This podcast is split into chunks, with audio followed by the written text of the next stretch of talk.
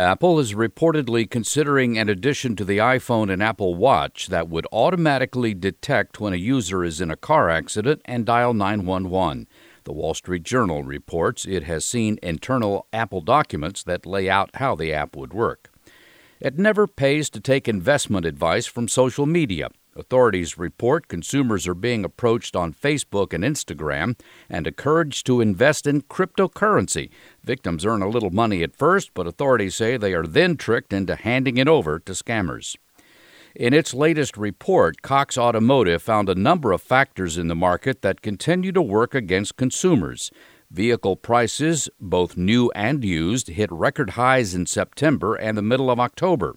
New vehicle inventory dropped below 1 million units, but used vehicle inventory improved slightly during the month. I'm Mark Huffman. Learn more at consumeraffairs.com.